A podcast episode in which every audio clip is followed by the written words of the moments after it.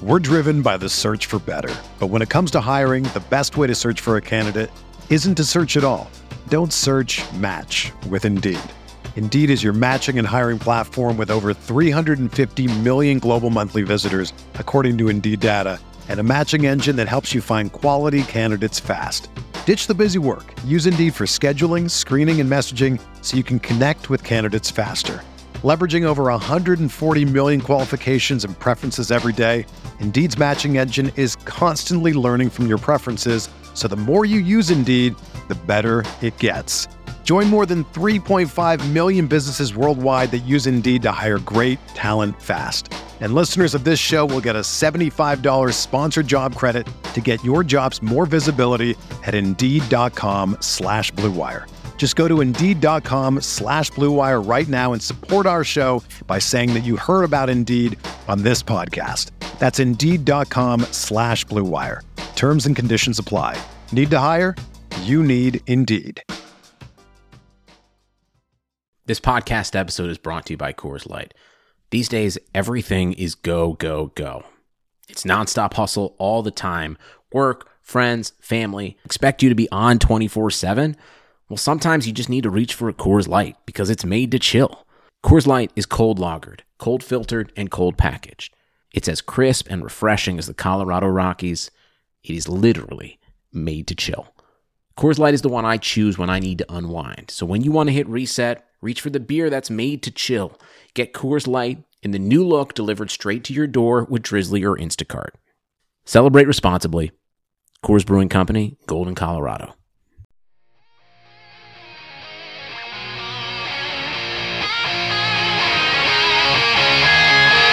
Back, drops and drops back, throws an arching pass upfield. Reggie Tom Pierce gathers it in on the dead run and races all the way to score for Los Angeles. A seventy-two-yard touchdown play. First down inside his own five from his own end zone. Sacked and a safety on Rudolph. Aaron Donald and Clay Matthews got to him. Inspired by the presence of Captain Jack Youngblood, playing in pain with his broken leg. A savage Ram defense. They hand it to Steven. Great jump cut. forty-five. Sees a whole burst through it. twenty. Back steps a tackle. Runs left. twenty-five. Still on his feet. ten. forty-six-yard goal by number thirty-nine. Running back, number twenty-nine, Eric Dickerson. Johnny Hecker, a high school quarterback, is going to throw. The fake is on it. He's got a first down to Stephen Bailey. Mike Jones made the tackle, and the Rams have won the Super Bowl. Super Bowl. Super Bowl. Rams Talk Radio with Derek Ciapala and Michael Stewart.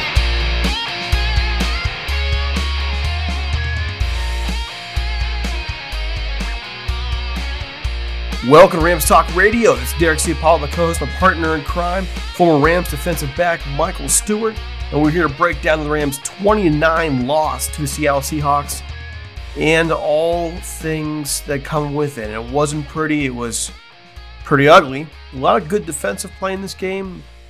Nonetheless, the Rams are on the cusp of potentially being eliminated from the playoffs. Some things have to go wrong, and some things have to go right in order for the Rams to make it. Mike, here we go. Entering week seventeen with a meaningful game on the line. It wasn't the meaningful game we were looking for. Rams are nine and six. No, no, sir. How you feeling? Hey, man, I'm feeling good. Uh, actually, it's it's raining out here in the sunny Southern Cal. It's actually raining. Nice chill outside. So it's feeling like it's winter. Uh, we needed it. But other than that, man, uh, just tried to sleep on that, that game yesterday. And so, man, I'm glad to uh, kind of get it out today. Sleeping on the game? Yeah. I like it. I don't. I like to usually get the podcast out immediately after a game, but given certain things that are going on, like heck, the emotional aspect of it, the I want data. I want to know more about the injury, which we got some word on last night. Want to know a little bit more as to what we should be zeroing in on. So here we are on Monday morning with our post game. And just to break down the numbers real quick, I don't want to stay them all morning. But to, to look down at the numbers, it's it's just not pretty in terms of what we saw from the Rams yesterday. Here, here we go. Um, Rams had twenty first downs, the Seahawks fifteen. They ran seventy-five plays to sixty-one for the Seahawks. They outgained them three thirty-four to two ninety-two. Yards per play, four point five to four point eight. Completion percentage, twenty-four forty-three for the Rams, twenty thirty-two for the Seahawks.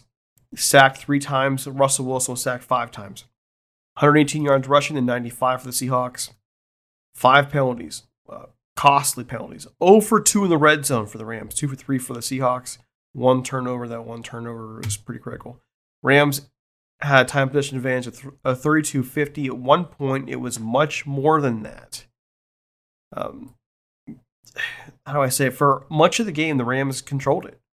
Uh, the Seahawks kind of pulled away as the Rams proved unable to capitalize heading in the second half. There's a change there, a momentum change we'll talk about. And Goff again was twenty-four forty-three for two thirty-four. Darrell Henderson twelve for sixty-two. Malcolm Brown seven for twenty-seven. Henderson gets hurt in the game. Was still looking for a word on what the full injury is. Cooper Kupp eight catches, eight for, uh, for sixty-six. Josh Reynolds six for sixty-five with one critical mistake on his part that nearly cost him. Robert Woods four for forty-eight. Tyler Higbee three for thirty-four. Van Jefferson the drop two.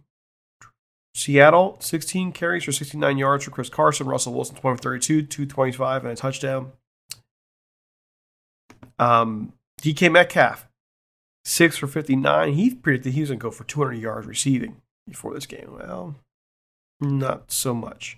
David Moore, one catch for forty-five yards. And Jacob Hollis for the touchdown, two for seventeen. The overall tackle, Troy Reeder, eleven tackles. Six solo. Leonard Floyd, another big day for him. Seven tackles, five of them solo. Jordan Fuller, seven tackles, five solo. So, I mean, there there we go. I mean, there isn't a whole lot to talk about besides that. The Rams, I think, have found their kicker. Matt Gay, another a solid day out there. Um, it's just, I mean, I my God, the numbers... Oh, they're frustrating. I don't know. I don't know. How do you, when you hear them all, what do you really say? Yeah, I mean, one thing that stands out is the uh, the ability that the, the Rams defense has seemed to step up their game. Uh, obviously, we'll get in a little bit the the last uh, you know two series when they seemed like they just couldn't stop the Hawks. But when you look at them being able to shut down their receiving core, I mean, D K Metcalf has just been running wild over everyone. You know, now he made a big play on a, a third down. He was he was stopped short, and he just kind of ran over Troy Reeder. So I don't know if a linebacker got caught off guard. But, you know, D K Metcalf, that's a big, big dude for a receiver. Uh But again, when you get down to those situations, it becomes those one-on-one battles. That who's going to win? Hey, I have him tackle short of the first down. Do I get him and drive him back, or do I get driven back? And in that case, uh, Reeder got, you know, somewhat seemed like caught a little flat-footed. Maybe surprised that he was going to turn it up. Maybe thought he was going to keep trying to run across his face, but he just said, "Skip, and I'm gonna turn up and try to get this first down right here." So, but other than that, man, defense seemed like they uh. stepped it up most of the time, except maybe that last those last two drives when we needed to stop them, and uh the Seahawks were just able to make plays. And so, you know, for me, the only number at this time of the year that matters is what the final score is, and we came up on the short end. And in the end, that's all that really matters, right? I mean, I feel down about it more than anything else. In terms, for just talking in terms of feelings. Down, but there are some, some significant problems here to talk about with the Rams, and and usually this is the point where we will go, there are this happened and this happened and this happened and this happened. I mean, first things first, the defensive breakdowns late in the game should not be ignored because the Rams controlled the clock for much of the first half. They sh- the Rams defense shouldn't have been tired. They shouldn't have been. So. I don't want to hear, well, they were tired, the offense keep off the... No, the offense did enough to hold possession for a while. They slowed down the game. They were able to keep Russell Wilson off his game a bit. And when you get when you get sack, when you get five sacks on Russell Wilson, when you hold him under two hundred fifty yards passing, you should win that game. When you hold him under one hundred yards rushing, you should win that game. This is on the offense. And if we're going to really get into it, who it's on, this is a bit different for us. Every week, if there's a problem with the Rams, it's usually the same problem. It's usually play calling in combination with uh, with, with Jared Goff, in combination with the offensive line. You know, there's several usual issues here. But on Sunday, I saw Sean McVay trying to mix up his playbook.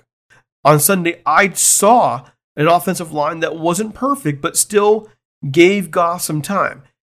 And I saw a lot of things that showed the Rams to control the game in their style of football. What was the problem from the first snap? And that problem was Jared Goff. It wasn't really anybody else. His accuracy was off. He he just didn't seem like he was there. Didn't seem prepared. Uh, the interception was awful. That, was, that interception was a culmination of multiple rollouts with him thrown across his body. I mean, and when Jared Goff makes a bad throw, it's usually in the middle of the field. What we see on Sunday, that court, that interception was a throw across his body back to the middle of the field, yep. And there was nobody there.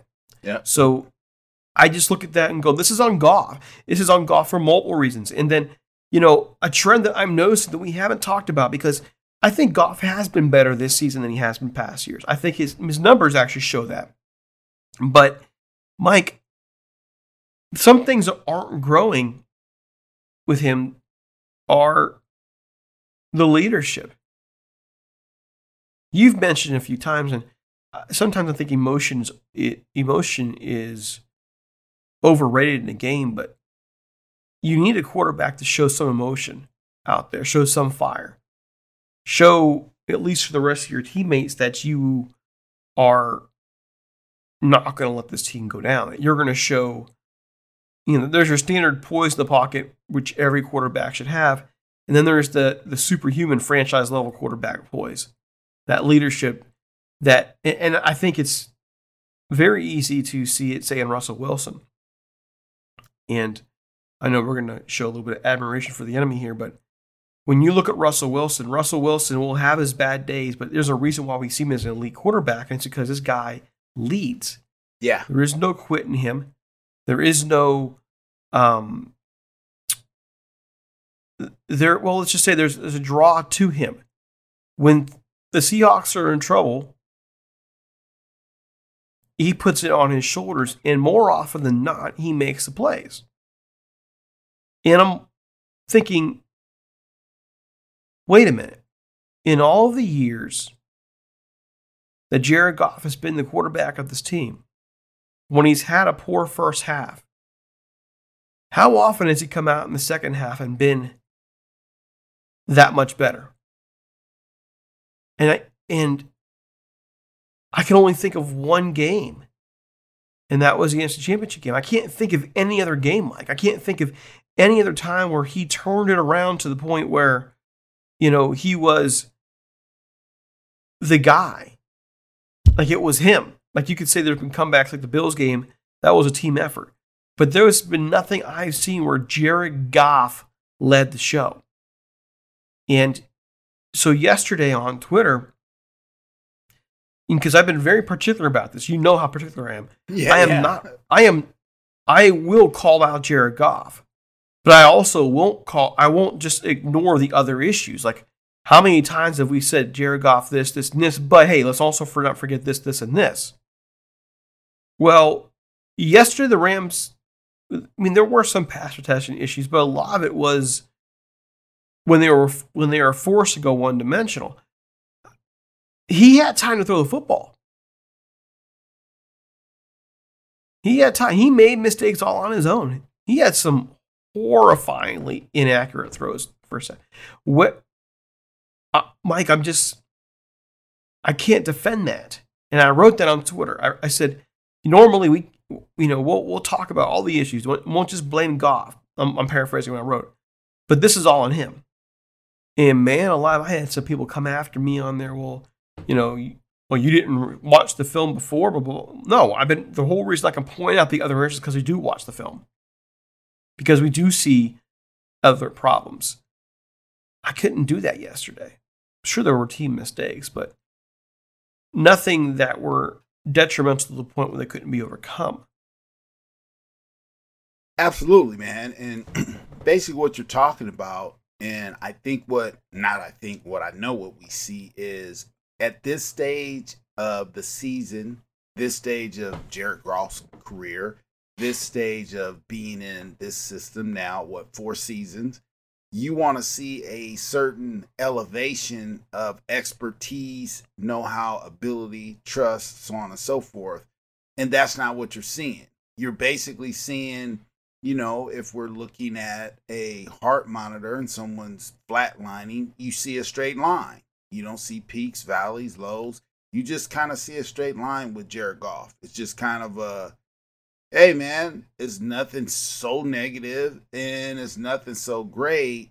But in the N F L, you have to be able to elevate at certain times during games, during stretches of the seasons, uh, against certain teams, whatever it may be. It's almost like the Seattle defense is in his head before the game gets going.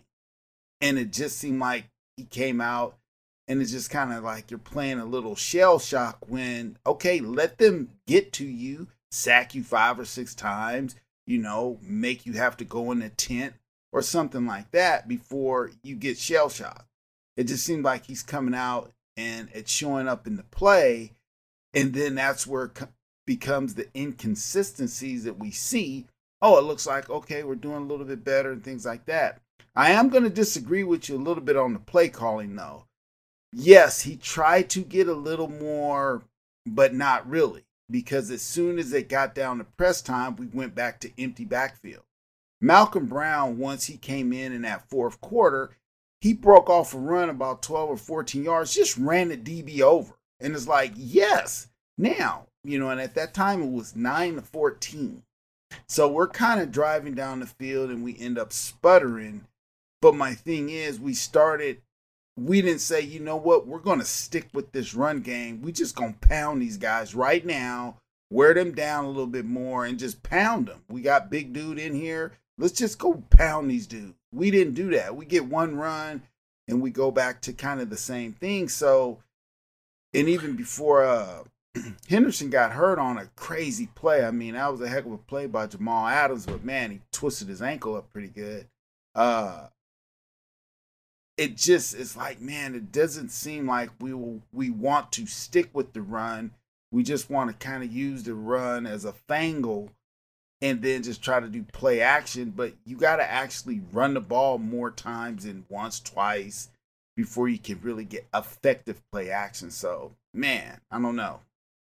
Well, no, I'm referring in terms of play calling to the first half. Yeah, yeah. And okay. much of the, and much of the second half, I think. Sean McVay probably shied away from the run when they were down to one running back, pretty much. Yeah, one guy they trusted. They don't want, and and so you have to you have to move the ball down the field. You you have to, man, you have to preserve the health of the one guy you have left. I mean, that was a tough time. You make some good points because Malcolm Brown, he picks up some dudes on some blitzes, so I know he knows his blitz pickup because he. He was smashing a couple guys. Yeah. They coming in there, and he was so yeah. To your point, if you don't have him now, you don't even have a guy to help in the in the pass game. So yeah, that's a good point. I mean, but I, I still think that in the end, the play calling overall was better. I think that they knew what they had to do, especially when Seattle was was focused on the edges. They wanted to keep the ball in the middle of the field, um, but that also meant. Opportunity. The Rams had opportunities in the middle of the field, uh, especially in the running game, to to make a dent, and they started to do that here and there. And and you know, two things happened in this game that really, I think, hurt the Rams. One was the interception. That that one just was, was a bad. The momentum of the game shifted from there. The Rams had controlled the game pretty much up to that point. And the second one was the Henderson injury. Henderson was running well. He had found his stride. Uh, what I like about the Rams running backs is I don't think any of them are really superstars, but any of them are capable of running for one hundred yards any week. They are good. They are good, stable. And I think the Rams, if, if they can keep that group together, have a good future there. They they have a nice core running backs. So Cam Akers goes down, and Darrell Henderson's running fine. Running well. Losing him, I think, hurt them. But what it all comes back down to is this offense has a ton of weapons. They, I mean, they don't have the number one receiver we all want, which is another problem. The reason why the Seahawks can do what they do in this game is because there's no fear of the Rams going deep. None. There's no fear of it. So they can come up and do whatever they want towards the line, and the Rams just played into that. They don't have a quarterback right now who is saying, screw this crap. I'm going there. And I think it's in head coach Sean McVay's head a little bit too now at this point. What are you going to do? They didn't take one deep shot, Mike. Not well, one. The funny thing is they really couldn't. I mean, if, if when you go back and look at some of the highlights of it, you can just... You mean low out. Lights? Yeah, low lights, highlights, no lights, the out lights, but dim lights, all that good stuff. When you look at it, you literally see the guys on the outside getting jammed up off the line. So that disrupts the timing of anything that's deep. And so what you have to do, you have to figure out if uh, your deep threat guy is going to be Josh Reynolds or whomever it's going to be. I still think, I don't know why Jefferson isn't that guy. Something is up with that. Uh, I just feel like there must be something in his salary contract. They don't want him to hit some escalators because, man, I would put that guy, take him from an outside position, bring him down in motion, and just let him go to work. Now he has an option. He could run a corner route. He could run a bend. He could run a, a, a late crosser. He could do some things. But you can't just always have a guy stationary where guys can get hands on him. You got to put a guy in motion where now he can get an easier release on any of the receivers. And so uh, it just seems like, again, you know, this is my buddy Ken Norton. He's a D C for Seattle. It just seems like he has those guys' numbers. And uh, and he just seems like they're calling defenses that seem to match up very well. I will point out one thing that I think what also is hindering Jeff uh, uh, Jared is Goff is that at times he doesn't know when to hit the check down. You know, a couple times on those last two series, there was a chance to hit Malcolm Brown where he could have got the ball turned up. Now, does he get the first down or not? I don't know. But if you get Malcolm Brown in a one-on-one situation, now he's outside. And he's turning up on a corner. Maybe it's Jamal Adams. You know, he's going to win a battle on a one-on-one tackle, you know, seven out of ten times. You know, you got to be extremely good tackler. And you got to have some force to bring a guy down like him. So there's a couple times he could have just dumped it quick, quicker to Malcolm Brown, let him turn up, get another four or five, maybe breaks a tackle and turns it into a twenty-yard run. But that's where I think when you're saying he's trying to go down the field, hang in there, hang in there, and then he just takes sacks and is like, come on, man, throw the ball away. Not to them, throw it out of bounds or something. But it, sometimes he just doesn't seem like he knows when to hit that check down when he needs to. And those are sometimes the things that just keeps the drive alive, hit that check down, pick up that four or five, and keep the chains moving. So... yeah, it's it's just tough all the way around to see how the team adjusts. What I will say is, additionally, the Seahawks seem like, especially those last two times they scored, they were able to start adapting to, to the Rams' defense because we were really just lights out on those guys until those kind of last two drives that they had when they scored. Uh, but they made some necessary changes. And they were able to pick up points off it. So again, as you, you were leading into, you know, McVay, man, I mean, we can say Jared Goff and all this, but hey, man, you know, the word is out. I had a good buddy of mine who's a broadcaster. He's like, man, and it sounded like he was talking to you. He goes, man, I'm so tired of this guy going to the mic talking about I got to get better. He's like, when is he going to get better? And that's kind of where it is at this point. I mean, that's was more or less it last night. They're saying they're going to fix it. They're going right. to fix it. Well, I mean, like, seriously? How are you going to fix it at this point? It's week seventeen now. Right. I mean, that's where it's going at this point. And now you have the, the probability that it's a broken thumb for Jared Goff. And if it's a severe enough broken thumb, he's not playing next weekend. I mean, he's out for the year probably at this point. Well, I've seen some commentary that says, broken finger or not, let that guy sit down and let it ride on him, whether we win or whether we lose. If if we go with the young buck and we lose, so be it. If we go with him and we still lose, so be it. You know, it's it's almost time, like, you know, the Rams got to think about, is this guy, can he even get it done? And and and I think that's where the discussion is heading. A lot of the commentary I've seen is like, trade the guy, do this, do that. But, you know, I don't know if anyone's, you know, really paying attention to what the, the salary cap stuff would mean with all that stuff. But well, we're going to talk about that. Yeah. But the thing is this, though, too. I don't I don't think it'd be fair to John Wolford. John Wolford sitting on the bench waiting for a shot, and you give him a shot against the Cardinals. Week seventeen with the playoffs in the line. On a week's notice of no rapport with his receivers are all just, this is your shot, that's it.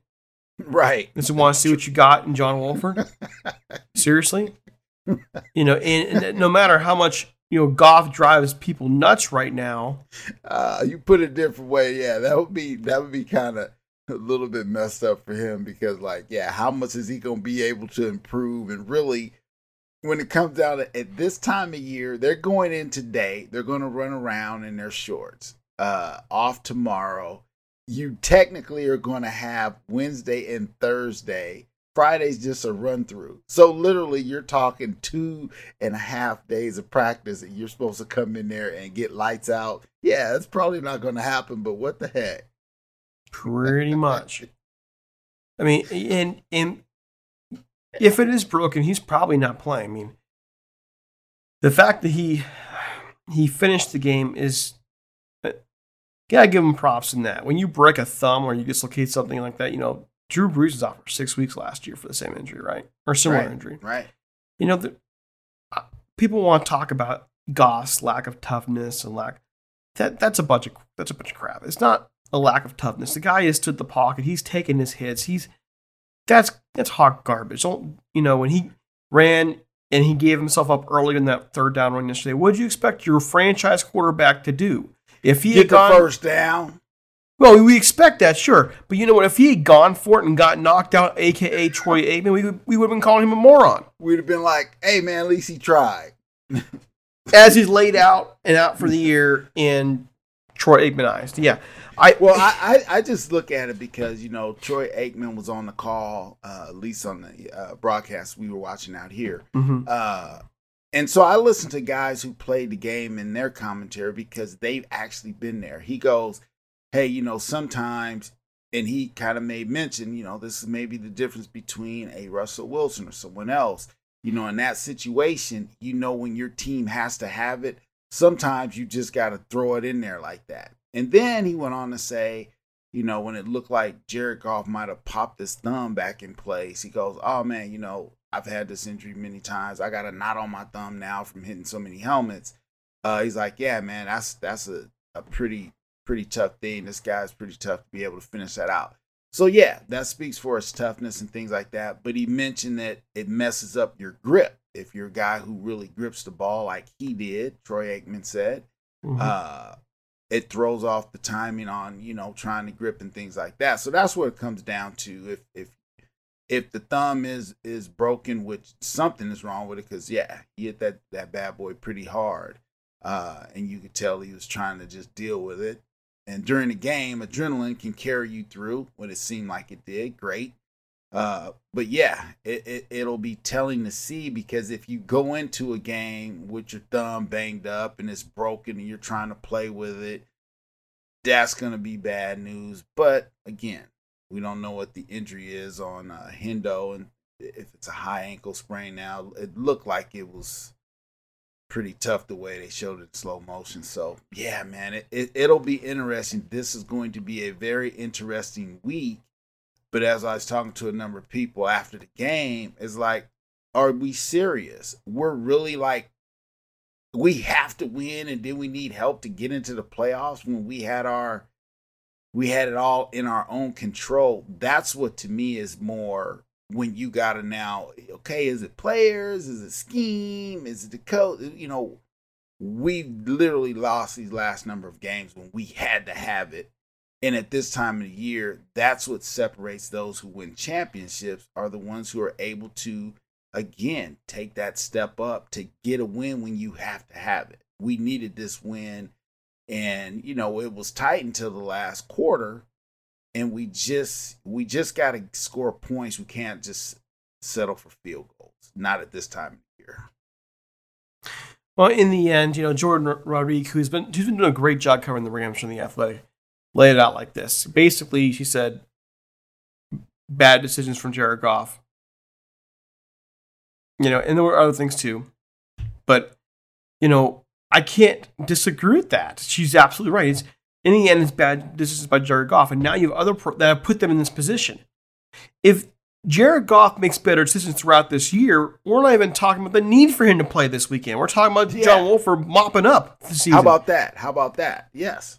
Good you know, point. so Absolutely. Let's back that up a little bit and talk about that. This, you know, I don't, how do I say this? There are few quarterbacks who, when they are on, can land a throw like Jared Goff can. We've seen it. Um, and I've mentioned it, and this is ad nauseum now. How many times do I need to say it? Okay. The problem is twofold. One, when he's off, he's off. Okay? And two, his decision-making is almost never great and almost always below average. And at some point, that holds up the most talented people. I think of Dwayne Haskins in Washington, who has every physical tool in the book. It's a wrap for him. Yeah. He's got every physical tool in the book, and he's been making decisions that are absolutely horrid out there. Yeah. Okay. I think of one of the biggest busts of all time, Ryan Leaf, had every single physical tool imaginable to be successful. And he'll tell you that. He'll also tell you that he messed it all up. Jamarcus Russell. Okay. Now, Goff has been more successful than all those guys at this point. But decision-making is always the career ender. It is. No doubt about it. No you can have, doubt about it. You can have every physical tool in the book. So at this point, it looks like Jared Goff isn't getting any better there. He's hit his... Hit his is it, yeah, well, is this his ceiling? Is this the end of his growth? Because if it is, the Rams got to make some moves with him. And then the Rams have another problem there. But first things first, hey, you know, again, I hope his thumb isn't broken. I'm hoping he's playing this weekend. I still will take him over John Wolford. Some people may disagree with that, but you can't put that kid out there in that position with no time with his receivers. You just don't do it. You you got to hope Goff can go. You got to hope it's is what it is. But we're looking at a future now with the Rams that is different than I think either one of us imagined. I want to get there in a minute. First, folks, I want to ask you to hit over to Apple Music if you haven't already. Leave us a five-star review. We'd really appreciate it. If you could, subscribe wherever you listen to us at, whether it's Stitcher or Apple or wherever. We'd really appreciate a subscription. Those two things help us more than anything else when it comes to getting up the charts, when it comes to making magic happen, all right? And don't forget, we've joined Blue Wire Pods. You'll start hearing some ads from them soon on our show. Please support, uh, if you can, anyone we ever ad reads for. All right. So, Mike, you and I, we've been talking about this for a while now. The Rams, I didn't really believe were built for this year. I think they were kind of built as kind of this year's a building block for next year. And then COVID yeah. happened. Yeah. And now we're seeing more and more news coming out about the results. And it's looking like the salary cap next year is going to be one hundred seventy-five million dollars. Well, the Rams weren't built for that. The Rams were built basically under the idea that the new T V contract would, well, shall I say, bump up the salary cap significantly. That's a problem. And the reason it's a problem is because even with rollover money from this year to next year, according to Spotrac, the Rams right now are seventeen point eight million dollars under the cap. Sorry, over the cap. Over the cap. And this is without any draft picks. This is without... Um, this is without... making any of their roster moves. seventeen million over the cap. Almost eighteen estimated. The dead cap money involved for the person you consider changing out from is worse. Now, we're hearing calls for, man, we are hearing calls for Jared Goff to be moved. Let's talk about that for a minute because it's not as easy as people think it is. Jared Goff next year, let's break these numbers down. Now, I'm not saying this can't happen, by the way. We saw the Rams do some very interesting things last year with Todd Gurley and Um, who else was it? Todd Gurley and Brandon Cooks, where they ate significant dead cap money for this. But here we go. For the Rams for next year, right now, their dead cap hit for a pre-June first release is sixty-five million dollars, sixty-five point five. You would lose thirty million dollars in cap savings, not gain thirty million dollars in cap savings. A post-June first release is minus fifteen mil. A post-June first trade, they get twenty-seven back, but you still have a fifteen point four dead cap. Then what I'm zeroing in on, Mike, is this. A pre-June first trade would leave them, yes, with twenty-two million dollars in dead cap space. Ouch. It would save them twelve point four million dollars in cap. So, what's that mean? What that means is they would have less room to sign players, basically, but you'd still get some money back if they trade him before June first. Would somebody be willing to take on the remainder of his contract?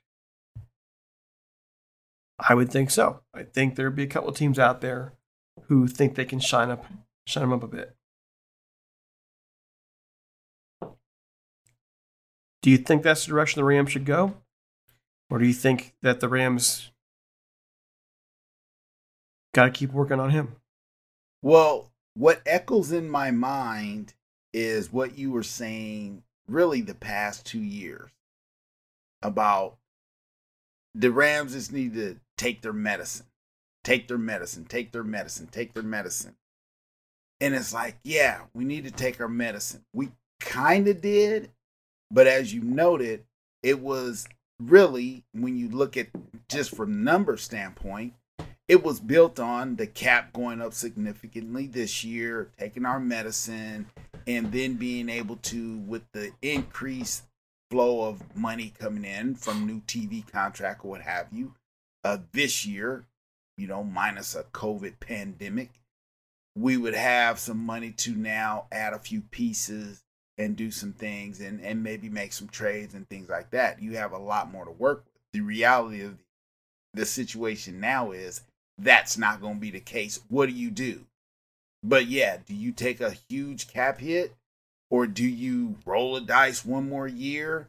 You know, popular, well, at least after yesterday, a lot of people think like, man, again, take your medicine and just call it. But when you do that, now how do you get a quarterback for the future? You don't have a draft pick. Can you find a guy in the second, third round or a third round guy who can be a guy? You can, but is there a guy like that out there this year? You know, most of those guys are going to be in the top two rounds for sure. Now, is there a third round guy out there? I don't know. I'm not that deep into it. Possibly anybody can come in and, and be not anybody, but can you find a Tom Brady in the sixth round? Yeah, I don't know. You you can, but it just it, it it's just a bad situation at this point. There doesn't seem to be a road to victory either way. Hey, let a guy go. Hey, let's make a trade. Now, can you find a team? I don't know. Is there a team that's willing to make a straight up trade, quarterback for quarterback? A la Carson Wentz for Jared Goff? I don't know. But then if you were Jared Goff, are you going to go to Philly and now possibly be the backup? Yeah. How does that work? So there's just a lot going on. Maybe there's a trade. Do we want a Dwayne Haskins? No. We see what he wants to do. He's not putting no work in in the film room. He wants to be out in the club. No. You come to L A just as bad. No. We couldn't go straight up there, you know, to be, you know, depending on what's going to happen with Alex Smith's future. So there just doesn't seem to be a, a scenario right now that's showing itself to be positive in any way for the Rams moving forward, except stick with Jared Goff. And maybe next year is the year he takes off and becomes that possibly down the road Hall of Fame quarterback, Kurt Warner, Reed, uh, coming back to, you know, I don't know. So, yeah, but the hot seat is now to say, you know, if it keeps showing yourself that it's not working, you have enough data to say more likely than not, next year's not going to be much different. The name I keep hearing banged about by Rams fans is Sam Darnold. That's the one I keep hearing about. And I think that that might be something you consider, especially since the Jets are not going to get the top pick in the draft uh, at this point. But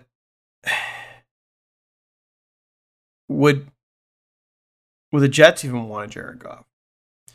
And would the Rams want a reclamation project in Sam Darnold? That's a lot of speculation. That's fanboy speculation. And I'm totally cool with that in terms of speculation, but that is the kind of thing that would probably have to happen for the Rams because Darnold's, Darnold's contract is not that hefty at this point. It would offset you know, the, the, some of the dead cap loss. I would say that deals like that are going to be few and far between. They're going to have to take a flyer on a veteran, or you have to sit back and and and consider: is Jared Goff fixable? Is the offense fixable? How much of it is reliant on a, on a receiver getting open deep? We keep forgetting that it's not just about the quarterback, even though it was to me about the quarterback yesterday. We've been BSing about this for months now. The Rams don't have someone who scares you deep. They don't. And that well, already puts a, you know, in a little bit of a hamstring. That, that really kind of makes your offense more susceptible to things like yesterday happening. So the biggest problem, though, is the salary cap, instead of going up massively, it could be going down by about twenty-three million dollars. Right. and you got rookies you got to pay. You got other contracts coming up. You just paid out new contracts to several right. of your stars. And this, by, and by the way, the idea that you need that you have to have a one hundred seventy-five million dollars salary cap is kind of idiotic in my view. The N F L's been banking profit for years. Profit, profit, profit, profit for years. And you can't tell them the T V ratings are taking that big of a hit either because, I mean, well, one, they're doing a ten time, they're doing a ton better than, than the N B A ever has during this pandemic in terms of T V ratings, okay? You know, they are still hammering out the T V ratings. They're losing the at-home revenue. Yes, that sucks. But don't tell me that you have to go down to one hundred seventy-five million dollars for a salary cap off of one year of hardship when you've been banking profits for years and years and years and years and years. Right, but they don't want you to know that, though, right? That's because really not how business norm. You know, businesses right. are going to usually have. You know, if you're a well-run business, you're going to have an occasional year in the red. Those things, right. they do happen. You know, right. right? But that's the whole point of of building a successful business is that you've been banking your profit for years to be able to handle a down year. So yes. don't give me the. You don't really have to. You Come can on, say, well, it's economically can we get an expedient. Amen? Can we get an amen in the choir? Yes, sir. Yes. Yeah, I mean, so because all of us, what are we waiting for? Man, I can't wait till Thursday. Man, I can't wait till Monday. Man, I can't wait till this Sunday. You know, you're waiting for these games. So, yeah, I've probably watched more football this year than in years past because why? Yeah, hey, it gives you something to do on these weekends and Mondays and, and Thursday nights and things that when not, mm-hmm. not much is going on. Absolutely, man. I mean, I, I, that's the thing is I, I'm, there's no doubt in my mind, like these, these teams have lost money. Uh, yeah, not just, well, like you're saying that game, you know, parking revenue, concessions, you know, maybe some of the ticket sale, you know, merchandising at the, at the field, but absolutely, there's a case to be made that, yeah, viewership has probably not gone down that much. But even if it has, all right, you, I mean, this team, this league has been growing financially pretty much every year since, what, the seventies? Right. You cannot tell me that you can't handle one year. So, wait a minute. You have teams like the Rams right. who spend on their players, they develop their players, they... And this kind of goes back to some previous conversation about the salary cap before, but you got teams that have always been ones who are forward-thinking or willing to spend, and in the end, on a whim, over a one-year thing, where a team probably has already had a plan in action about what they're going to do for the last two, three years. They've had this plan in action. Now you're going to turn around and tell them they got to spend twenty-three million dollars less. You, you, you're telling them they have to un, upend their plan because of this. That's a bunch well, of B S. Let these teams spend to the salary cap. At least keep it what it is. But let them keep the salary cap. Don't mess with it. Go, go save your money elsewhere if you need to. But don't destroy franchises because of something that was out of their control.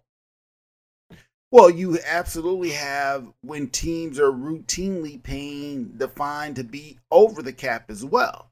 So, where does that money go? You know, well, so, well this isn't this isn't this isn't basketball though. This is the, the salary cap is a hard cap in the N F L. Well, but I thought they still have times when you can go over the cap. No, that's no, unfortunately not. They have to get under the cap by set dates, but. To your gotcha. point, those are the teams that come close always, and they're the ones who are usually trying to win the most, right? They're the ones who – the Rams are financial wizards. They have been excellent financially for a long time. They always find a way to kind of get as much money out of their books as possible. Those teams should not be punished over something that was outside of league control when you've got profit there. You've had profit every year for twenty-five some years now. Don't tell me you can't take a hit one year. And in the process, you want to go ahead and damage the futures of teams because of it. That's B S. Oh, I'm with you. I'm with you. Yeah, I get tired of you. You have teams for years that have been cheapskates, right? Like the Bengals, you know, who go under the cap every single year for the most part. And they all of a sudden will have an advantage now, where the Rams will probably have to dump some players. The Bengals don't have to do that because the Bengals have been, what, underspending for years. Right. Where the Rams have been actually investing in their in their roster. For all the talk we have about the Rams doing doing this and doing this and doing this, look at, by the way, look at Dante Fowler this year. Look at Corey Littleton. We underestimate the decision making about of the Rams for years now. Yeah. Those two players have drastically underplayed their contracts. LaMarcus Joyner in the with the Rams. Have you even heard his name called since he left the Rams? Every year we complain about decisions the Rams make with the roster, but they almost always wind up making the right decision. The one that I'd say they didn't make was John Franklin Myers. He's blowing it up for the Jets. But even he missed last season. That's pretty much it. The Rams have made excellent personnel moves on when to let people go for years now. And all of a sudden, um, here we are. Todd Gurley, they, they realize they got to get out. They let him go. That one was probably a bit of a bonehead move in terms of, but you want to sign your stars. That's the point. I'm ranting, Mike. Stop me from ranting, but the, no, the Rams I mean, are being you're, you're, punished you're, for you're, being you're a right team that it, is, you know? is forward-thinking. Yeah, some of those guys, you know, you go to different teams and the scheme does, doesn't seem to fit. You know, you look at Gurley and it's like, yeah, he's had definitely a pedestrian year. You know, they weren't willing to give him the ball, you know, twenty, thirty times a game. Uh, there's a reason for that. You know, the things coming out of, again, college, his knee was only going to be good for so many years, regardless of how much training. And you got to imagine this guy is, you know, training with, uh, I believe it's Mister Terrell Gaines is his name. Uh, pretty, pretty known now for training uh, N F L guys. Uh, that's been his guy. So when you look at it for us in the Rams, yes. But again, everything comes down to that player that you keep or release and what they actually do that next year either makes you a genius or not so much. Uh, so I think the Rams have, have shown that they've made some wise and good decisions. Uh, and then right now, the big question is, can Jared Goff elevate anymore, or is this truly it? If this is truly it, then eventually they're going to move on, because this is not going to get you, probably not in the playoffs, because if you think about it, the, the defense didn't come along because we were like, man, you got a brand new guy. You didn't have any real offseason. How's the defense going to really gel? But you have a hope when you got a guy named Aaron Donald to anchor the D-line. And now we saw other guys starting to step up. Brocker starts stepping up. You know, Leonard, you know, in the trade, he starts stepping up. So now you have a defense. You you felt like you had a good player in Jalen Ramsey. You know, he's playing consistent. Some of these young guys start stepping up and, and playing. So you end up having now a pretty sound defense. And you go, whew, okay, we dodged the defensive bullet, you know, with a new D C. Defense is playing well. You take away that defense, we're not even thinking about being in the playoffs. It definitely would have been, hey, yeah, we're getting ready for next year. Hopefully when fans now we can enjoy the stadium and all that good stuff. But where we're at now, there's a high spotlight now on Jared Goff as well as Coach McVay, because these are the things you don't know as management saying, hey, we got to go with this guy for another two years, three years. Hey, McVay, you need to make it work. And guys in the room uh, are saying, hey, man, this guy can't lead us like that.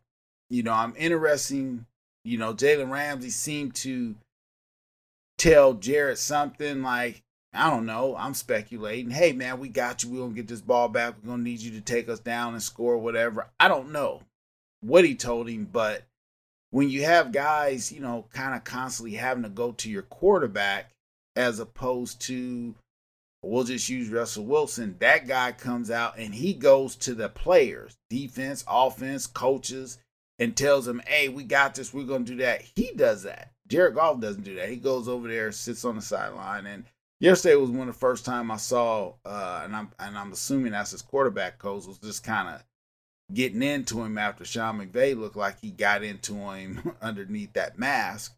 So, and he kind of showed a little emotion. He at least slammed his helmet on the, the little holder it it sat, sat on, and, you know, and, and seemed like his face got a little frowned up, but I'm like, okay, well, maybe he's, you know, this emotional thing is in him. It just needs to come out a little bit more, you know, but you are who you are. If you're not that type of person, you're just not that type of person.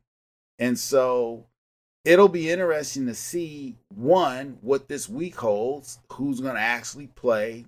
And then we need this game absolutely on Sunday and how that plays out. It's going to be interesting to see, because now you start hearing this Urban Meyer talk again. It's like, this guy doesn't want to coach.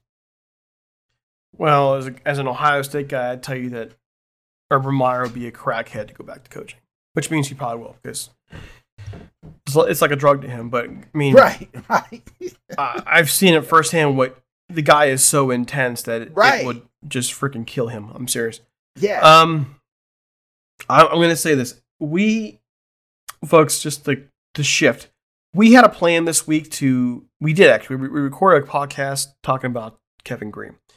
And unfortunately, we had a tech issue where the recording was unusable. And we wanted to talk about Kevin Green today, but we've been so into discussing the game here that I, I got to put Kevin Green, that conversation, in the middle of the week, because he deserves more than a five-minute, ten-minute mention.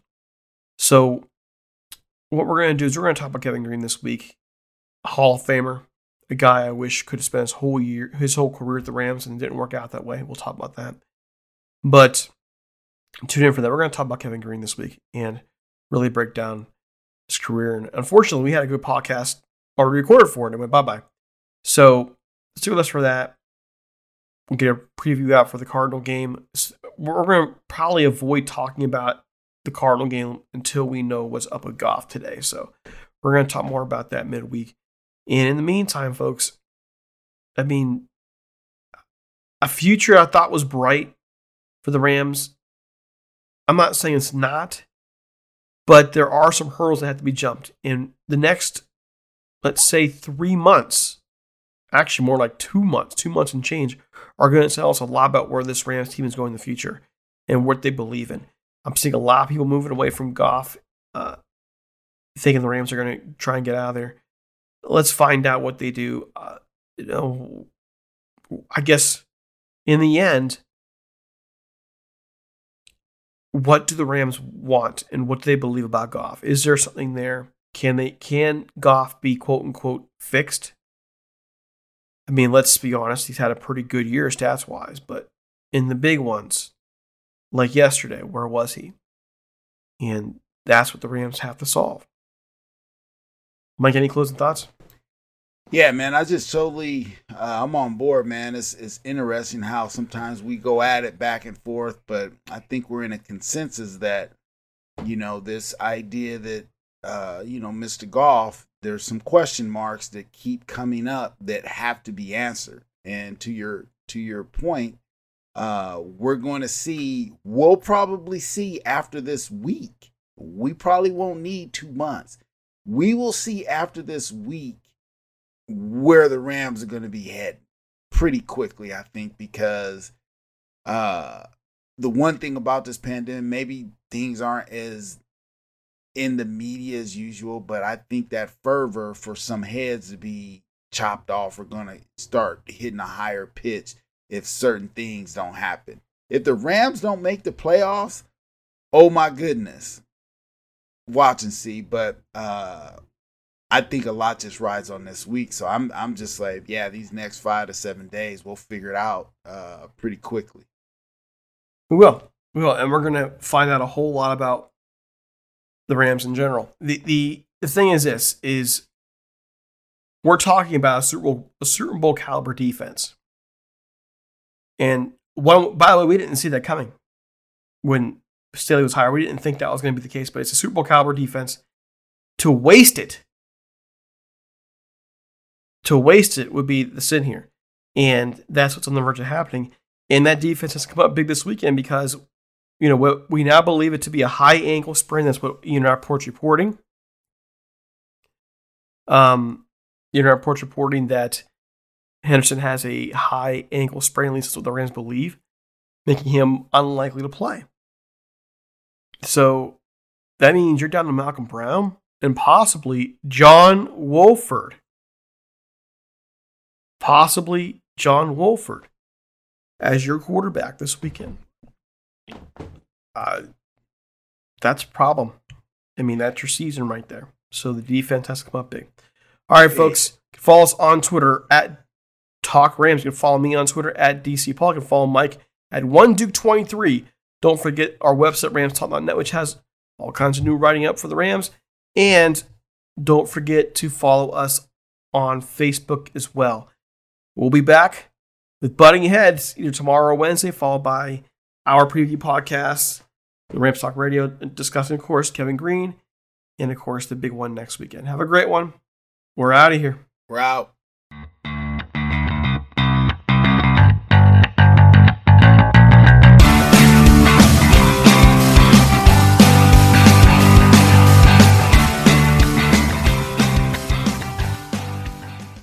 Sugar Ray Leonard, Roberto Duran, Marvelous Marvin Hagler, and Thomas Hearns.